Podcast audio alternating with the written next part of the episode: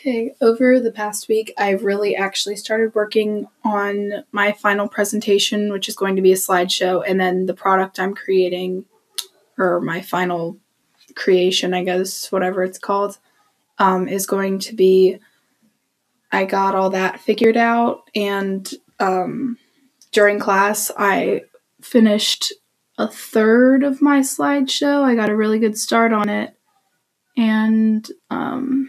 over the next week, I'm going to continue working on that, so hopefully I'll have it at least halfway done by the next meeting.